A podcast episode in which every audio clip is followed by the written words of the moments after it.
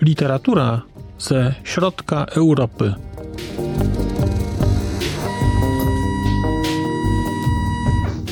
Podcast około książkowy.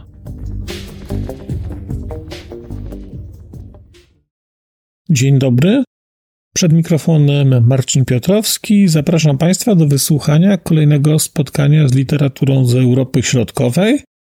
Dzisiaj zapraszam do spotkania z Tomasem Benhardem i jego książką Autobiografię. Ja czytałem autobiografię w wydaniu wydawnictwa Czarne z roku 2019 w przekładzie pani Sławy Lisieckiej.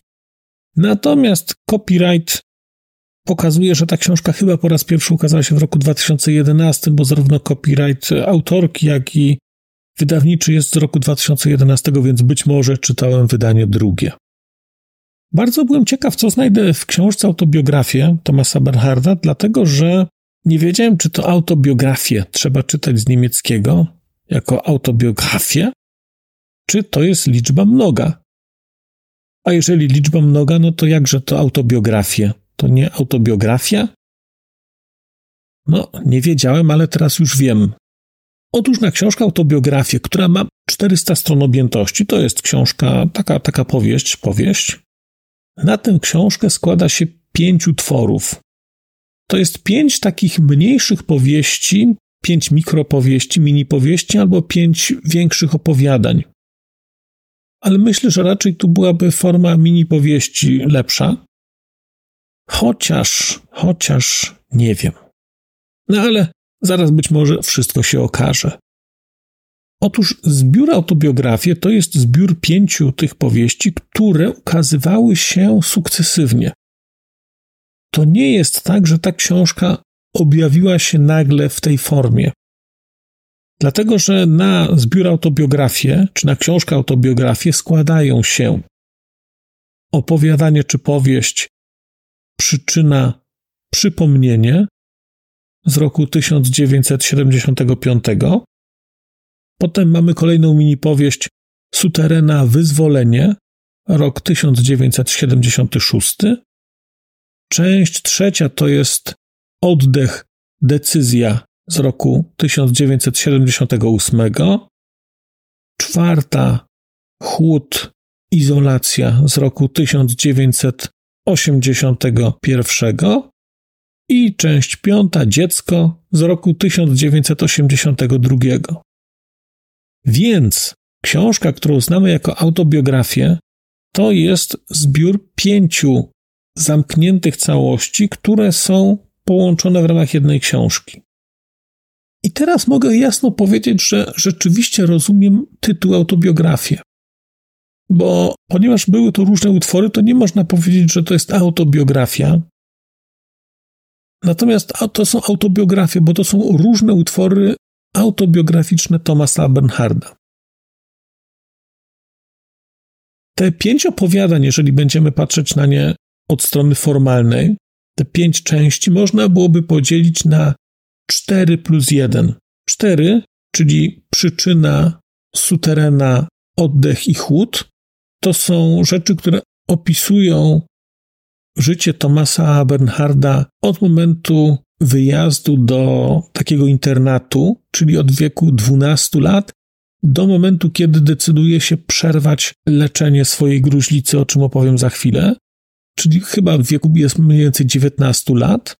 Natomiast dziecko, czyli ostatnia część cyklu, jeżeli patrzymy chronologicznie, napisana w roku 1982, jest jednocześnie pierwszą częścią, gdybyśmy chcieli je ułożyć rzeczywiście chronologicznie wedle czasu, kiedy się dzieje.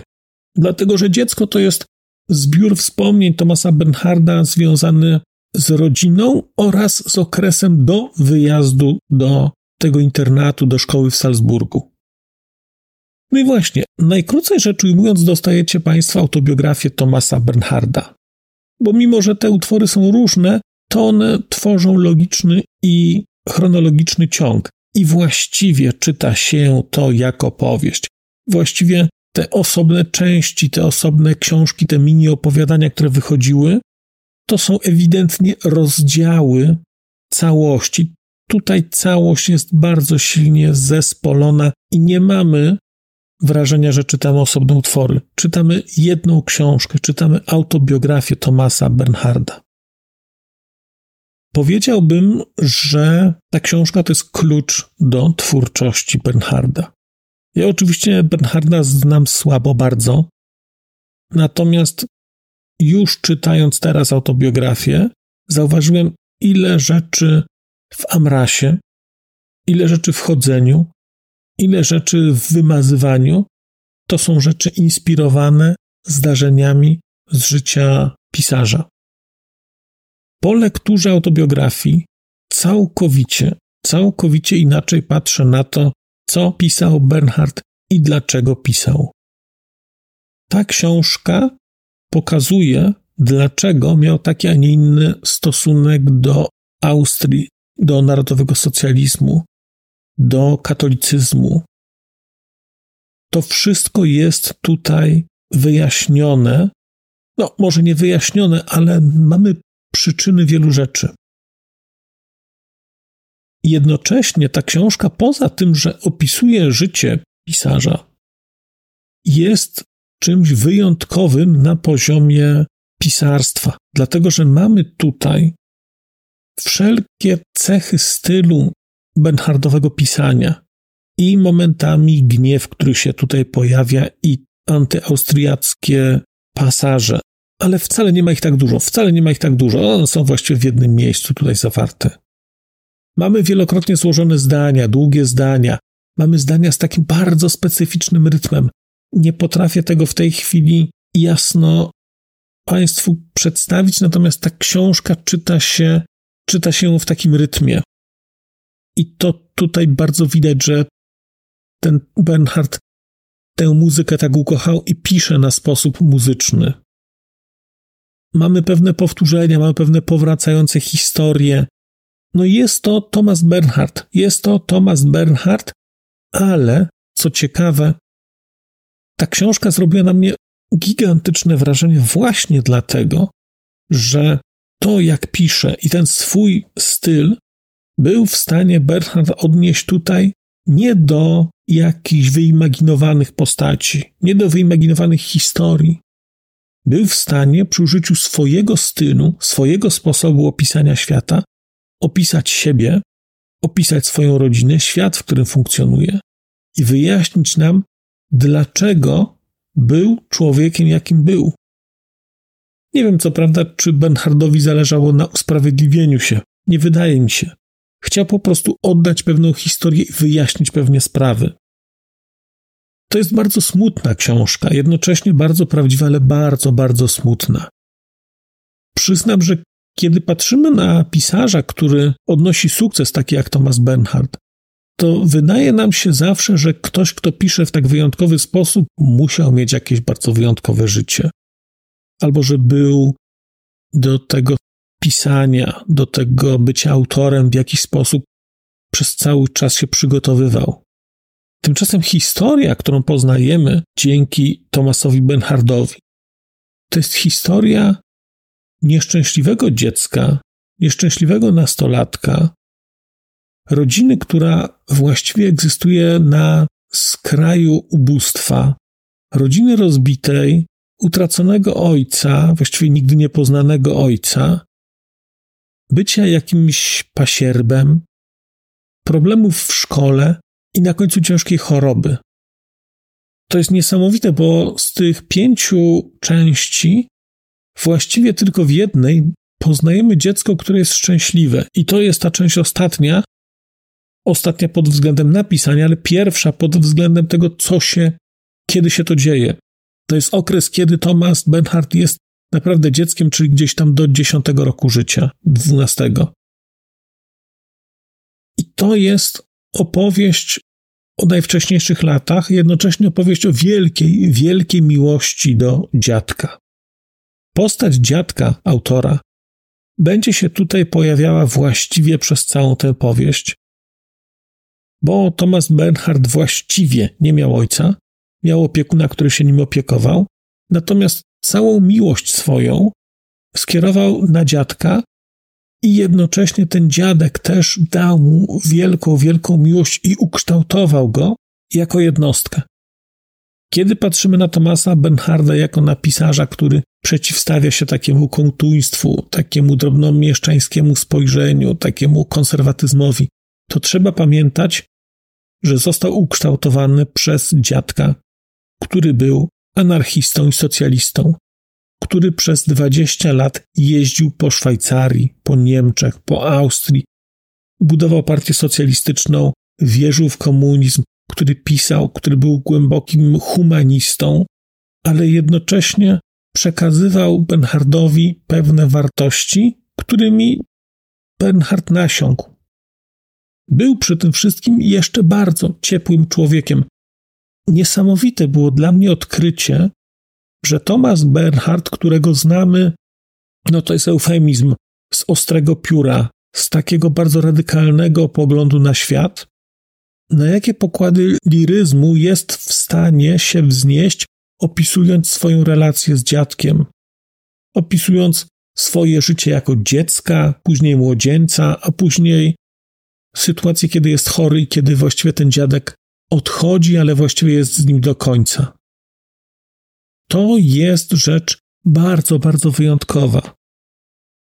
I dziadek jest tutaj właściwie główną osobą pozytywną. Później, po śmierci dziadka, staje się nią matka.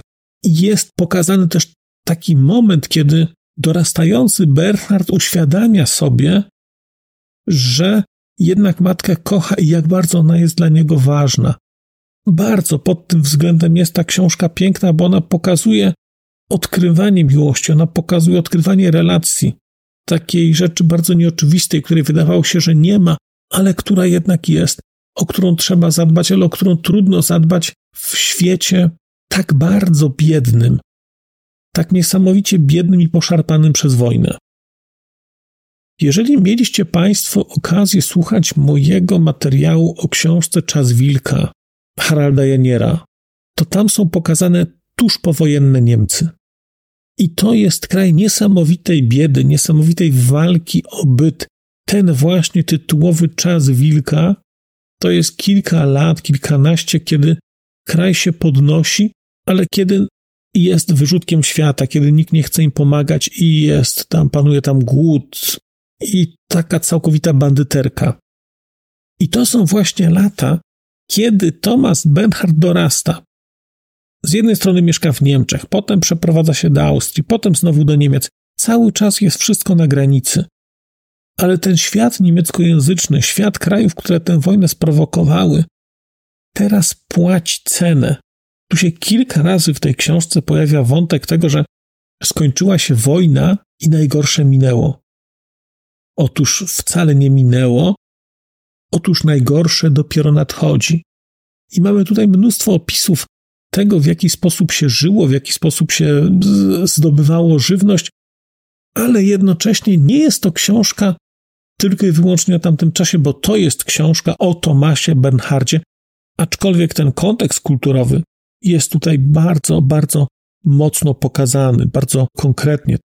No nie jest to książka oskarżycielska wobec społeczeństwa, ale pokazuje jednak trudność, jaką było życie w Niemczech i w Austrii w ciągu pierwszych lat po wojnie. O tej części dziecko mówiłem, to jest część napisana zupełnie inaczej, dużo cieplej niż te pozostałe części, będąca zbiorem takich zapisków. Czasami to są bardzo luźne myśli, takie pierwsze wspomnienia, ale takie pierwsze, pierwsze, bo Bernhard opisuje tutaj swoje wspomnienia z wieku 3-4 lat, czyli takie wczesne dzieciństwo, wczesny okres szkolny i to jest coś osobnego. Natomiast pozostałe cztery części, czyli przyczyna, suterena, oddech i chłód, to jest opowieść o tym, jak trudno żyje się osobie wrażliwej. To jest opowieść o tym, jak osoba wrażliwa zapada na chorobę i o tym, jak z tą chorobą walczy. Przyczyna przypomnienie, czyli pierwsza część tego cyklu, jest chyba najbardziej poruszającą częścią, miałem wrażenie, przynajmniej dla mnie taką było. Dlatego, że mamy tu do czynienia z Bernhardem, który ma lat 12, który trafia do Salzburga, do internatu, zaczyna się uczyć i ten internat jest przepojony narodowym socjalizmem. Później wojna się kończy i internat zmienia tylko wygląd i staje się internatem szkołą katolicką. I tu bardzo mocno wybrzmiewa to, że właściwie te dwa systemy są ze sobą tożsame, w szczególności na poziomie tak zwanego procesu wychowawczego i gnębienia wychowanków. Narodowy socjalista zostaje zastąpiony katolikiem. To bardzo mocno tu wybrzmiewa. Są bardzo poruszające sceny, gdzie w miejscu, gdzie poprzednio był portret Adolfa Hitlera, wiesza się krzyż i że ten krzyż jest właściwie zawieszony w miejscu, gdzie jest taka biała ściana, bo tam widać, tam kiedyś wisiał portret Hitlera, teraz wisi krzyż. Bardzo to jest gorzkie. Natomiast chyba najbardziej poruszająca w tej pierwszej części jest opowieść o zmaganiu się Tomasa Bernharda z chęcią popełnienia samobójstwa. To jest tutaj pokazane w sposób przerażający, kiedy dwunastolatek żyje tylko po to, bo liczy, że się zabije.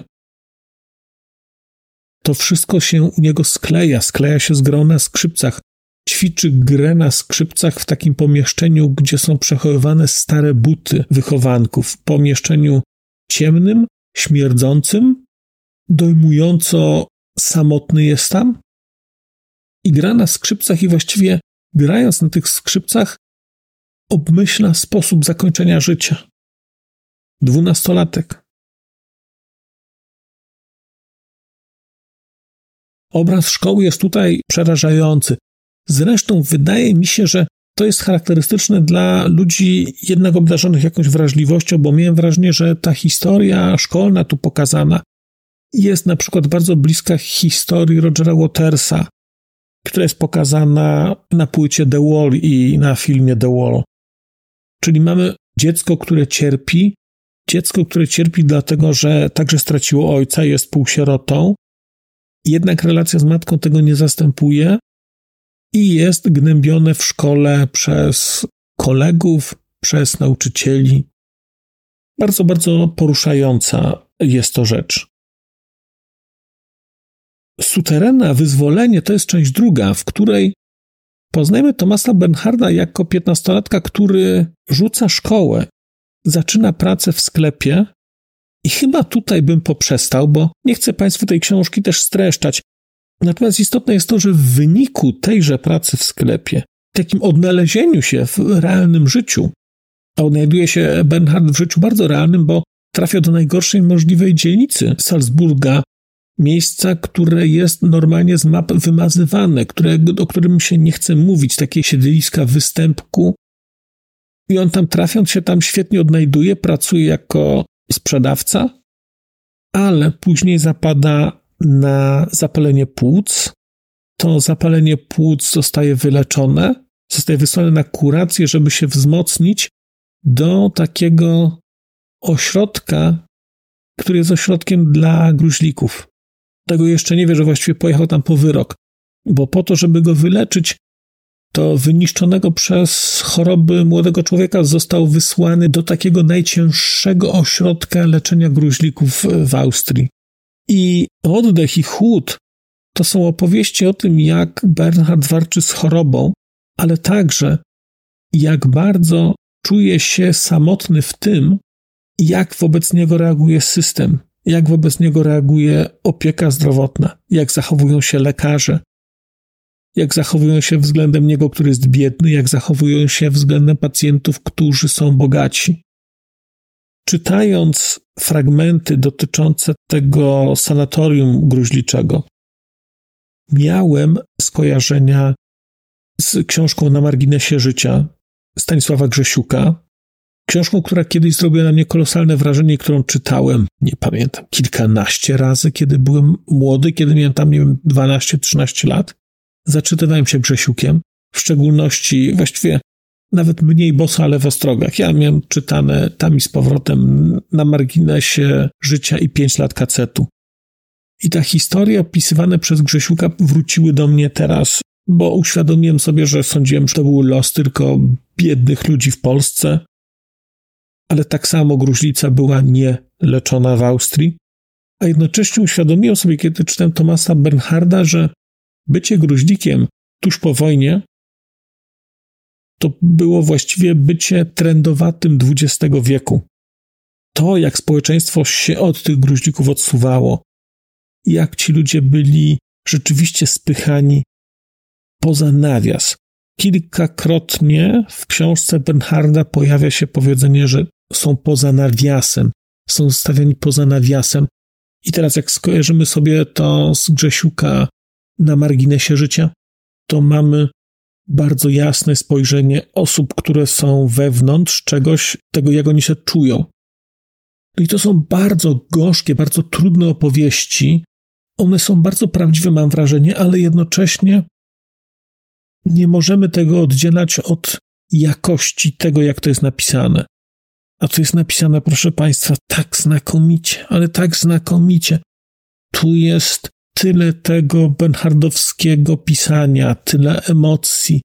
Jednocześnie dużo mniej niż można by się było spodziewać jest gniewu. Ten taki gniew i takie rzeczywiście kalanie tej Austrii, to jest tylko ta pierwsza część, kiedy jest mowa o tym narodowym socjalizmie. Później tego jest znacząco mniej. Później widzimy raczej niechęć do systemu jako takiego, do wyższości lekarzy, do sposobu okłamywania, do niechlujstwa. Natomiast to jest napisane w taki bardzo, bardzo przejmujący sposób. Pasaże dotyczące dziadka, dotyczące matki, dotyczące osób, które Bernhard w życiu spotykał. No, wyjątkowa literatura, wyjątkowa literatura.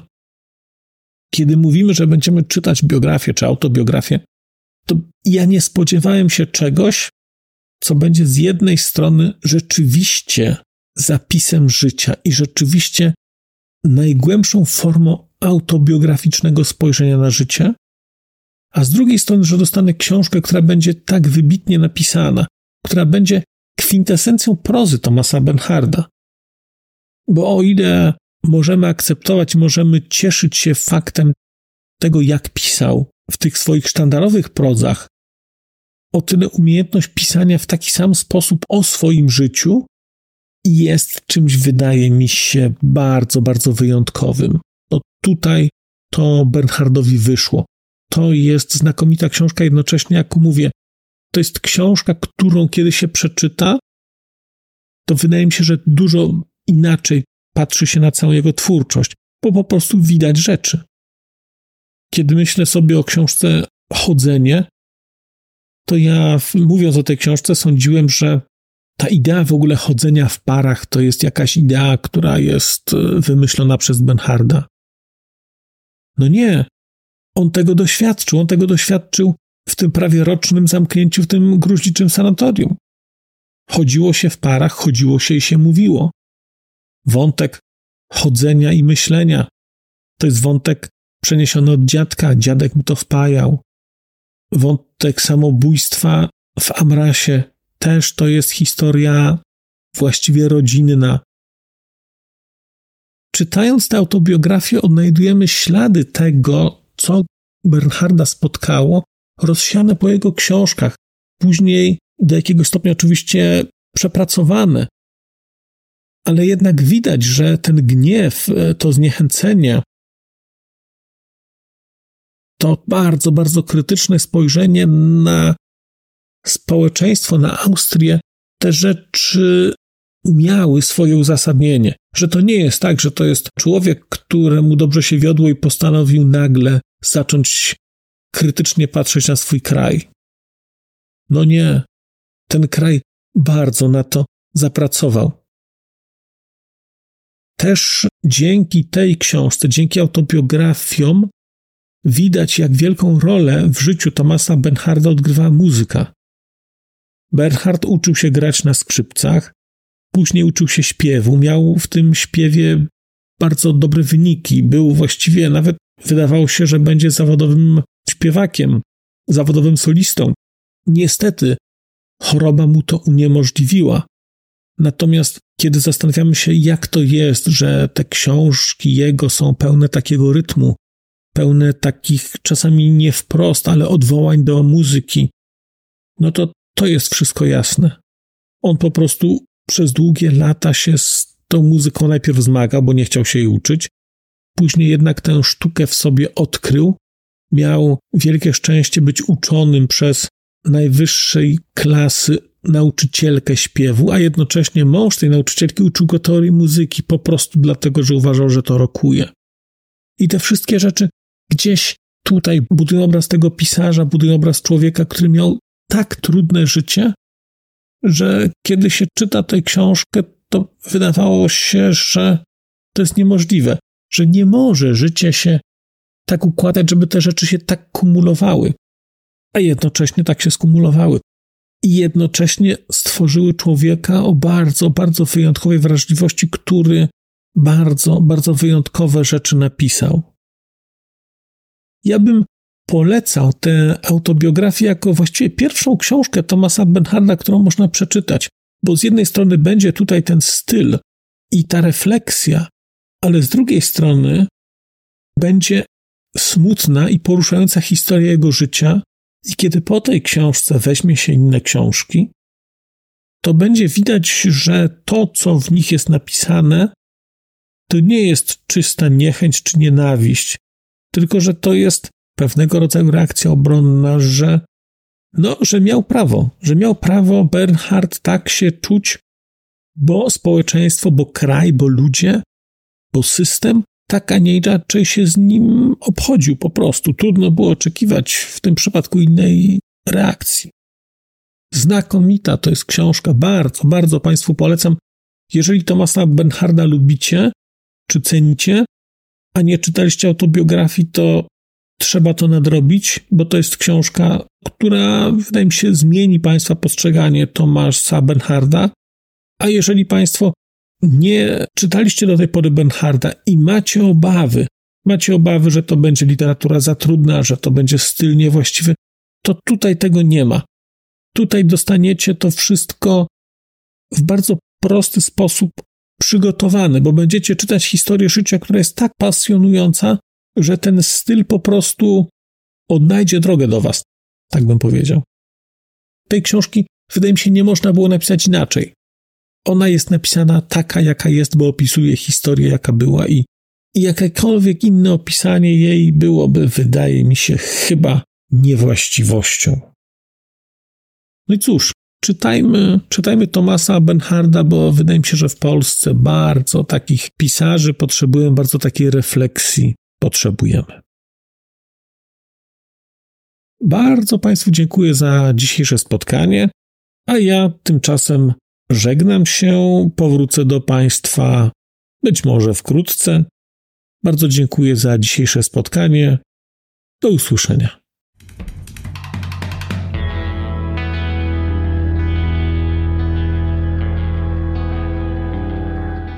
Bardzo dziękuję Państwu za wysłuchanie tego odcinka, bo skoro jesteście w tym momencie, to znaczy, że wysłuchaliście go do samego końca.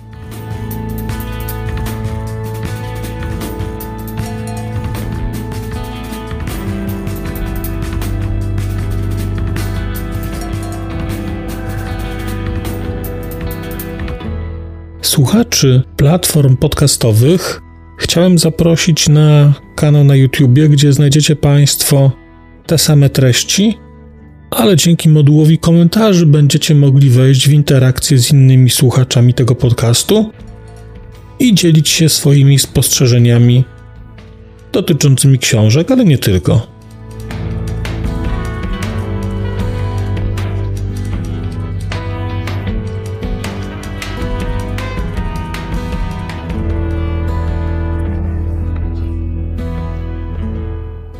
Oprawa muzyczna tego odcinka została zrealizowana na bazie muzyki słowackiego zespołu Longital.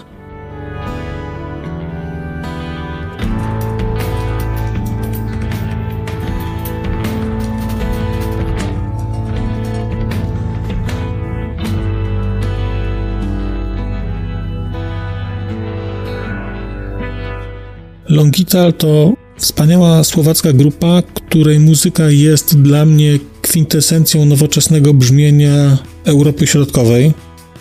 Bardzo Państwa zachęcam do posłuchania tego zespołu i chciałem podziękować Shinie i Danielowi, że zgodzili się na wykorzystanie ich muzyki w moim podcaście.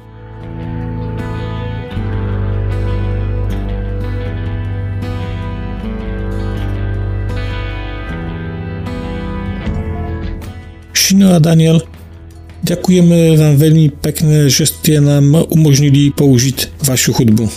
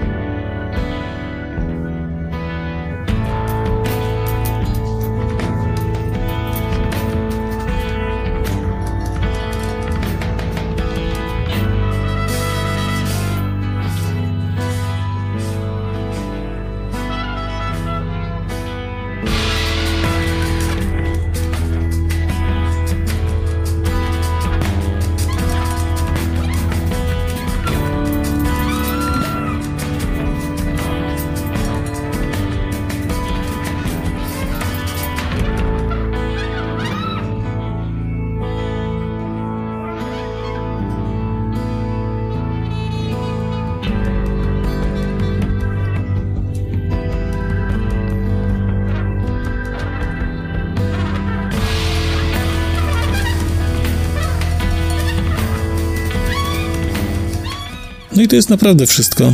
Dziękuję i do usłyszenia.